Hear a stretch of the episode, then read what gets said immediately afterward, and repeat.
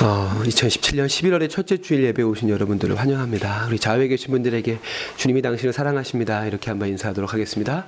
주님이 여러분들을 사랑하십니다. 여러분들 사랑하십니다.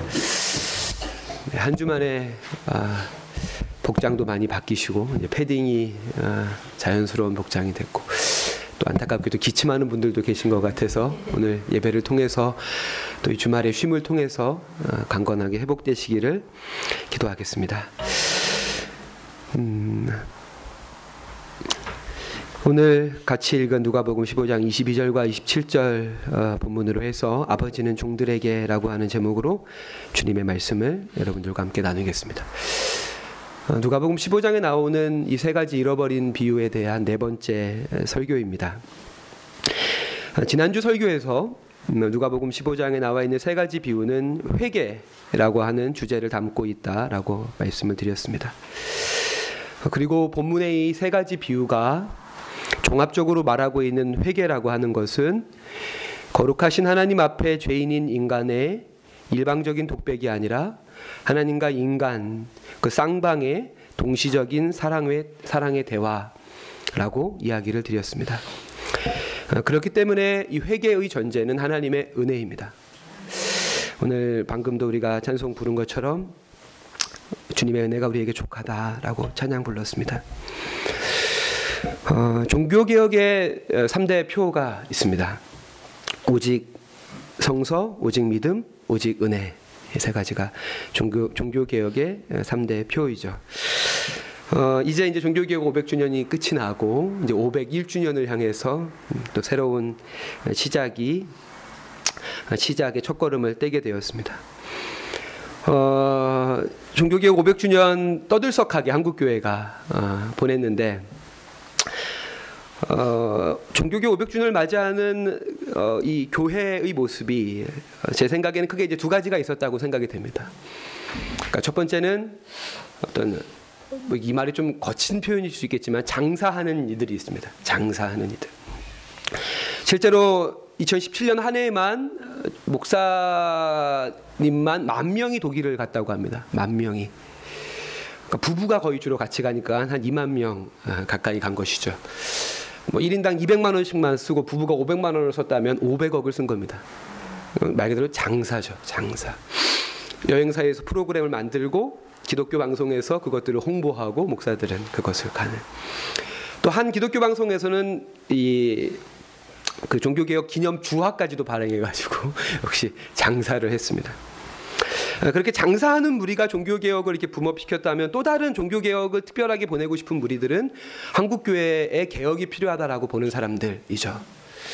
평상시에는 개혁에 대한 이야기에 귀를 기울이지 않으니까 그래도 500주년이라도 좀 우리가 외치는 소리에 귀 기울이지 않을까 해서 종교개혁 500주년을 특별하게 보내려고 노력했던 개혁적인 사람들이 있다라고 생각이 됩니다. 어찌되었던 그렇게 종교개혁 500주년이 끝이 나고 굉장히 조용해지고 굉장히 한 주 만에 차분해졌습니다. 어느 정도냐면 실제로 종교개혁 500주년을 보내면서 어, 가장 바쁜 사람 중에 한 명이 그 루터 중앙교회라고 하는 교회가 있는데 그 교회 최주훈 목사님이라고 하는 어, 한국에서 좀 루터의 전문가 중에 한 명이죠. 어, 이제 다음 주에 저희 학교에 오게 되는데 그 다음 주 목요일 날 이제 오셔서 종교개혁 특강을 하게 되는데 다음 주에 오게 되는 이유는 지난 주까지는 하루에 세 번씩 강의가 있다는 거예요. 하루에 세 번씩. 근데 진짜 이번 주일을 기점으로 어 이제는 전혀 아무런 일정이 없다는 거예요. 아무런 일정이 언제든지 갈 수 있다라고 하셔서 다음 주 목요일 날 저희 이제 학교에 오시기로 했습니다. 어, 그 종교개혁의 열기가 한순간에 쉬 사라지게 되는 과연 이렇게 시끄럽게 한국 교회가 종교 개혁을 기념했는데 과연 한국 교회가 변화된 것이 있는가?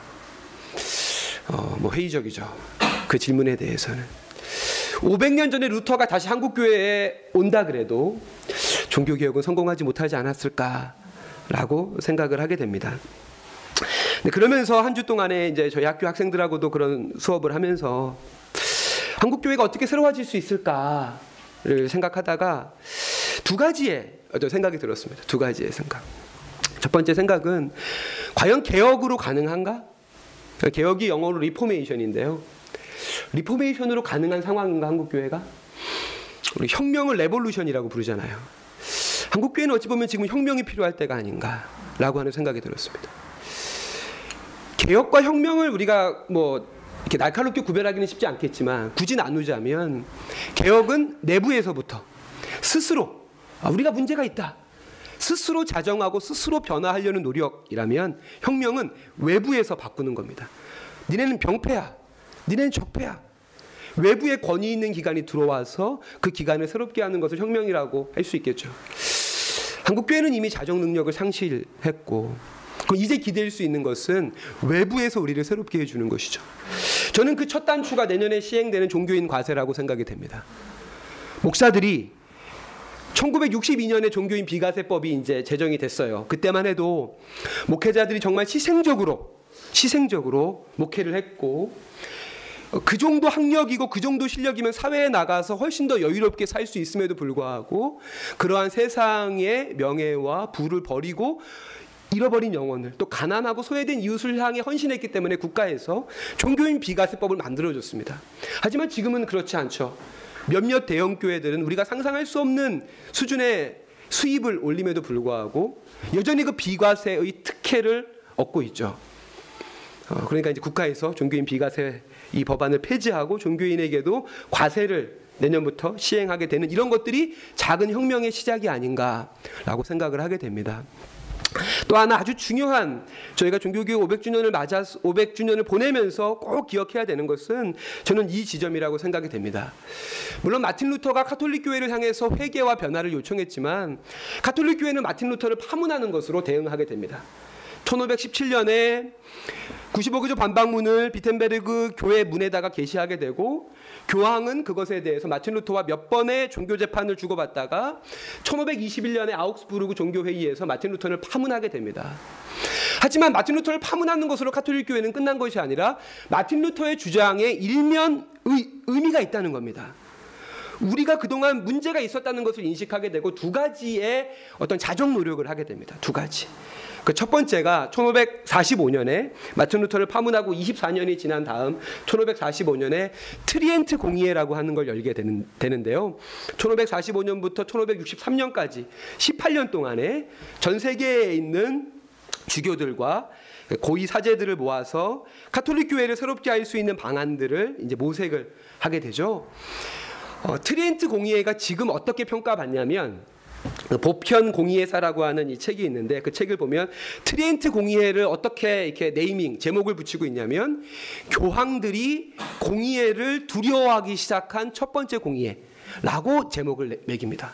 그러니까 그 전까지는 사실 교황이 자기의 주장을 강화하기 위해서 공의회를 열었다면 비로소 트리엔트 공의회부터는 교황의 권력을 견제하고 또 교회의 문제점들을 고치는 방, 방향으로 공의회가 열리기 시작했다. 그래서 교황이 두려워하기 시작한 첫 번째 공의회라고 하는 제목을 붙이게 되고요. 또 다른 카톨릭 교회의 자구안은 예수회를 설립한 것입니다. 이냐, 스페인 사제였던 이냐시오의 로열라라고 하는 사람이 설립한 예수회를 대부분 수도회라고 하는 것은 설립이 되면 뭐 최소 100년, 길게는 200년, 300년 뒤에 교황에게 승인을 받습니다. 이게 우리 카톨릭 공교회가 인정하는 수도회다. 근데 이 예수회는 거의 몇 년 만에 승인을 받습니다. 왜냐하면 당시에 우리 지난번에 특강 때 들으신 분도 계시겠지만 사제들의 수준이 흑사병 이후에 아주 이렇게 정말 형편없이 떨어지게 되죠.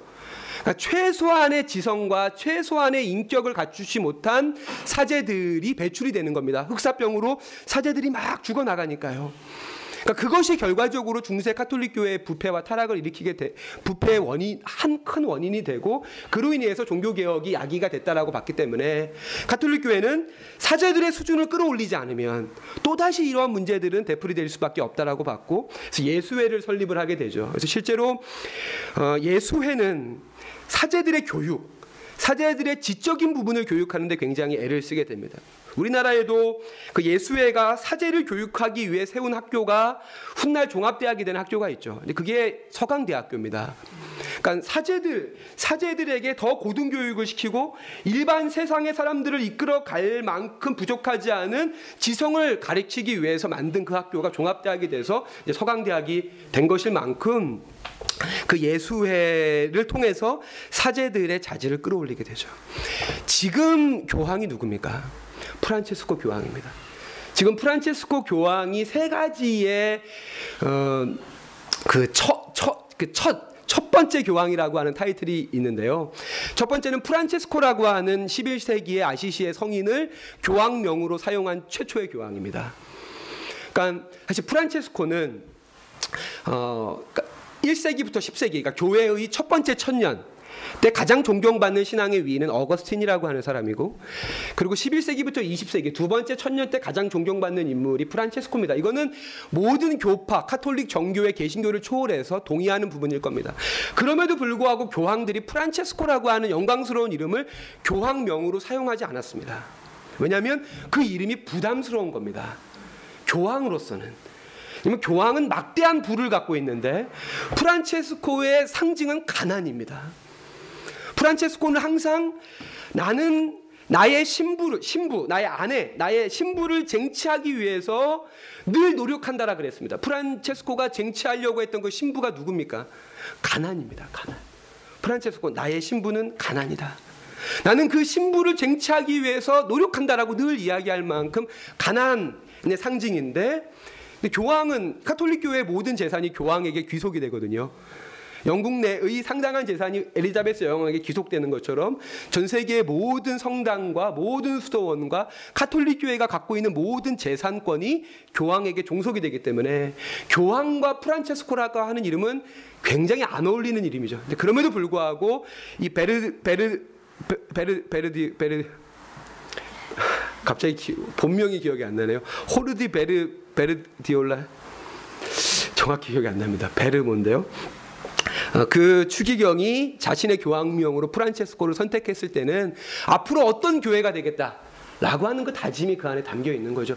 또 하나의 프란체스코의 첫 번째 특징은 비유럽계 최초의 교황이라는 겁니다. 아르헨티나 출신이고 어렸을 때 아버지를 따라서 이탈리아로 이민을 와서 교황이 됐기 때문에 비유럽계 첫 번째 교황입니다. 세 번째 마지막으로 이 프란체스코가 첫 번째로 갖고 있는 타이틀이 뭐냐면 예수회 출신 첫 번째 교황입니다. 예수회 출신. 카톨릭 교회는 500년 동안 개혁을 한 겁니다. 그게 카톨릭 교회의 무서운 겁니다. 500년 동안 조금 조금씩 사, 제들의 자질을 끌어올리면서 교회를 개혁해 갔고 지금은 우리가 알다시피 길거리에 사람을 붙잡고 물어보면 당신은 개신교를 신뢰합니까? 카톨릭을 신뢰합니까? 라고 물어본다면 뭐 대부분의 사람들이 카톨릭에 대한 더 좋은 이미지와 신뢰도를 갖고 있는 그러니까 개혁의 대상과 개혁의 주체가 뒤바뀌게 된 한국 교회도 어찌 보면 500주년을 떠들썩하게 보내는 것으로 그치는 것이 아니라 이제부터 이제부터 교회를 새롭게 하고 그게 몇 년, 100년, 200년, 300년, 400년이 걸릴지 모르겠지만 오랜 기간 동안에 목회자들의 수준을 끌어올리고 저부터도 더 기도하고 더 섬기고 더 공부하면서 성모가 끄덕이고 있습니다. 그렇다고. 예. 어, 그렇게 점진적으로 개혁하는 것만이 한국 교회의 희망, 미래가 아닐까라고 생각을 해 보게 됩니다. 이처럼 종교 개혁의 3대 표 오직 성서, 오직 믿음, 오직 은혜라 그랬죠. 이 중에서 가장 중요한 것은 오직 은혜이죠. 오직 은혜. 마틴 루터가 중세의 그리스도인들에게 되찾아 준 것은 바로 하나님의 은혜입니다. 하나님의 우리가 구원을 받는 것은 우리의 공로, 우리의 선한 행위, 우리가 면죄부를 사고 그 다음에 성보를 구입하는 것으로 구원을 받는 것이 아니라 하나님이 은혜로우시기 때문에 구원을 받는 것이다. 그래서 하나님의 은혜를 되찾아 준 것이 마틴 루터의 종교 개혁의 핵심이라고 하는 것이죠.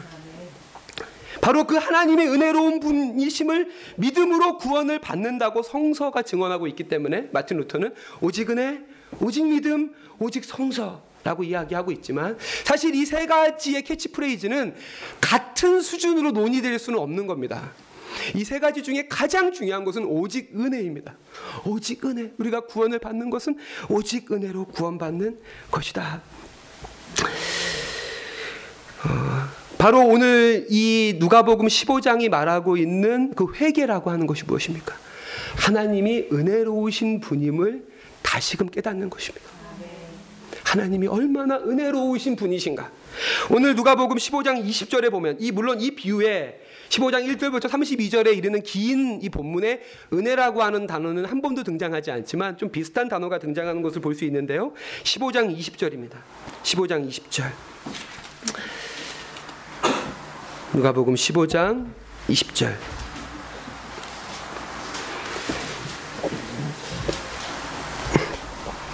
같이 한번 읽어볼까요? 누가복음 15장 20절 시작. 이에 일어나서 아버지께로 돌아가니라. 아직도 거리가 먼데 아버지가 그를 보고 측은히 여겨 달려가 목을 안고 입을 맞추니 아멘. 바로 이 측은이라고 하는 단어죠. 바로 이 단어가 이 세 가지 비유의 주제가 회개이며 그 회개의 원천은 아버지의 측은히 여기심.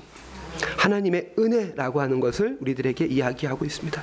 그래서 회개는 다른 말로 하면 은혜에 대한 반응이죠. 은혜에 대한 반응. 은혜 받은 사람의 삶 속에서 나타나는 자연스러운 변화입니다. 하나님이 나에게 은혜를 베풀었다라고 하는 것에 대한 자연스러운 반응이죠.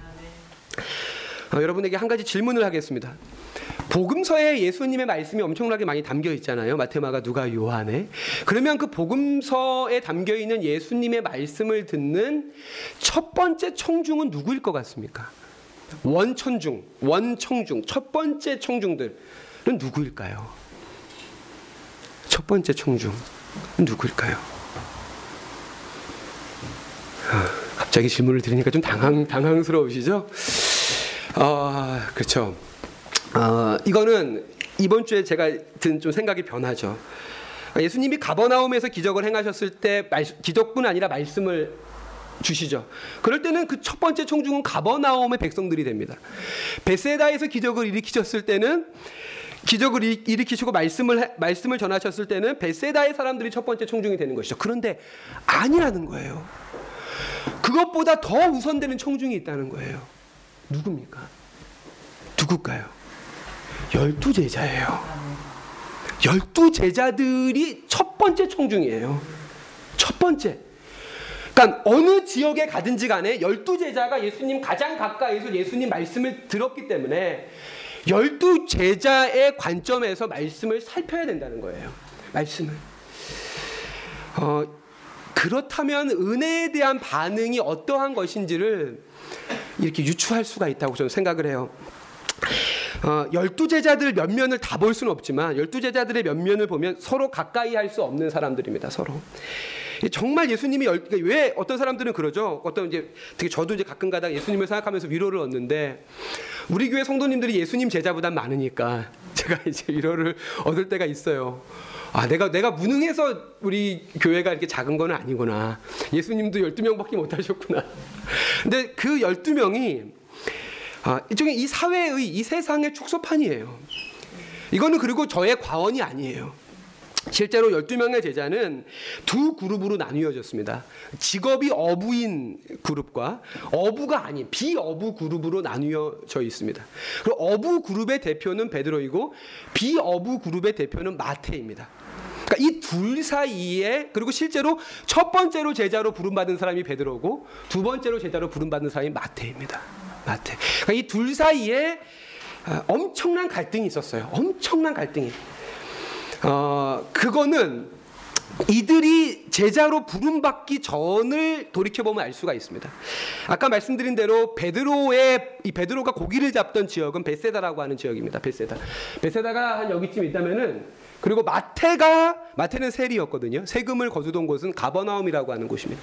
여기가 베세다라면 가버나움은 바로 여기입니다. 어, 베세다에서 고기를 잡으면 그러니까 당시 마태는 고기를 잡아서 동네에 파는 그런 수준의 어부가 아니었고 고기를 가공해서 해외로 수출하는 사람이었다라고 이야기합니다. 해외로. 왜냐하면 베세다가 그런 지역 그런 일을 하는 지역이었기 때문에 베세다에서 고기를 잡으면 가버나움을 통과해서 이 가버나움 서쪽에 있는 한 도시가 있는데 거기서 물고기를 훈제해 가지고 로마 지역 지중해 연안으로 배를 통해서 팔, 팔았다고 합니다. 그러니까 가버나움을 빨리 지나가야 되는 거죠. 여기서 시간이 지체되면 물고기가 다 부패하기 때문에 훈제가 되지가 않습니다. 그래서 마태는 이 가버나움에서 통행세를 거두는 사람입니다. 이 무역의 요충지 이 자리를 딱 차지하고 나, 서 물고기를 잡은 사람들이 베세다를 지나서 훈제하는 곳까지 빨리 지나갈 때 통행세를 그러니까 흥정도 할 수 없습니다. 요구하는 대로 줘야 되는 거죠. 근데 그 세리장이 마태였습니다. 베드로는 베세다에서 물고기를 잡는 사람이었고 마태는 가버나움에서 어부들의 통행세를 거두는 사람이었던 거죠. 그런데 이 둘이 한 제자가 된 겁니다. 열두 제자 안에 들어오게 된 것입니다. 게다가 베드로는 자기 형 안드레가 있고 마태는 자기 동생 야고보가 있습니다. 그러니까 제자들 안에 자기를 지지할 그룹이 있다는 거죠. 그러니까 그러면 대부분 싸움이 커지잖아요. 내 뒷배경이 있으면 싸움이 이게 개인과 개인의 싸움이 아니라 조직과 조직의 싸움이 되는 건데 열두 제자 안에 마, 베드로를 대표로 하는 어부 그룹과 마태를 대표로 하는 비어부 그룹이 충돌할 수밖에 없었고 그래서 예수님의 모든 말씀은 일차적으로 이 열두 제자의 형제에 이들 안에 서로 사랑하는 공동체가 이루어지는 것이 예수님의 모든 말씀의 첫 번째 주제라고 저는 생각을 합니다. 그래서 오늘 세 가지 비유도 첫째 아들과 둘째 아들이 한 상에 둘러 앉아서 밥을 먹는 것이 아버지의 바램이잖아요. 그럼 첫째 아들과 둘째 아들이 누구였겠습니까? 베드로와 마태인 거죠. 그렇게 해석이 돼야 된다는 거죠. 1차적으로는. 1차적으로는. 그래서 저는 은혜 은혜 받은 자의 삶 회개란 무엇이냐? 죄인이 친구가 되는 것입니다. 죄인이 이전의 원수가 친구가 되는 것입니다. 찬송가 493장에 나 이제 주님의 새 생명 얻은 몸이라는 찬송가가 있죠. 거기 3절에 보면 산천도 초목도 새 것이 되었고 죄인도 원수도 친구로 변한다. 라고 이야기합니다. 무엇이 복음의 능력입니까? 무엇이 은혜의 목적입니까? 무엇이 회개의 목적입니까? 이전의 원수였던 자가 복음 안에서 친구가 되는 것입니다. 마태는 베드로는 마태는 베드로에게 막대한 경제적 손해를 끼친 사람이었습니다. 그럼에도 불구하고 그들은 예수님과 함께하는 3년 동안에 서서히 가까워졌고 함께 복음을 위해서 목숨을 거는 동역자가 되었습니다. 그것이 복음의 능력입니다. 예수님의 제자가 고작 열둘밖에 되지 않았다가 아니라 친구가 될 수 없는 마테와 베드로가 친구가 됐다는 것이 바로 복음의 능력이고 우리가 해야 될 회개이고 우리가 오늘 은혜 받는 그 은혜의 목적이라고 하는 것입니다. 은혜 안에서 모든 관계들 속에 내재되어 있는 미묘한 힘겨루기 그러한 역학 관계가 서로 진실하고 서로 겸손하며 서로 사랑하고 서로 존경하는 섬김의 관계로 변화돼야 됩니다. 그것이 은혜 받은 자의 삶이고 은혜에 대한 마땅한 반응이라고 하는 것이죠. 아, 지난주에 교회 공사 오늘 아마 예배당에 들어오시면서 어, 여기 우리 이 예배당이 아니라 어린이부 예배실로 들어가서 예배드리고 싶은 분들이 많았을 거라고 생각이 드는데요. 어, 그 지난주에 지난주 중에 교회 공사가 진행됐습니다. 어, 신정희 형제가 굉장히 많이 애를 썼습니다. 계속 시간 날 때마다 교회 와서 공사되는 것을 지켜보고 그렇지만 어린이부 공사는 신정희 형제의 그 약국 병원 인테리어를 해주는 업체에서 시간을 내줘서 인테리어를 해준 건데요. 어, 처음에 이제 그분이 보내온 이메일로 보내온 공사 견적이 170만 원이었습니다. 그리고 그 밑에 목사님 여기서 조금 더 추가될 수 있습니다. 상황에 따라서 공사가 계획대로 진행이 안 되면 공기가 늘어나게 되고 그러면 비용이 늘어날 수 있습니다.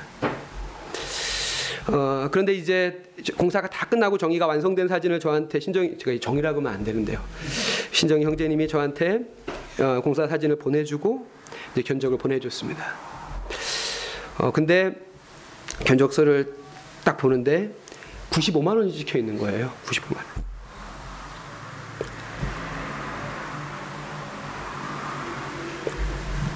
그래서 그, 그 문 실장님이라고 하는 분인데 그 실장님한테 제가 전화를 해가지고 아 왜 이렇게 싸게 하셨냐 그랬더니 그분은 침례 교인인데 저희가 예전에 들었던 설교 중에 목사님이 작은 교회를 도와야 된다 라고 하는 설교가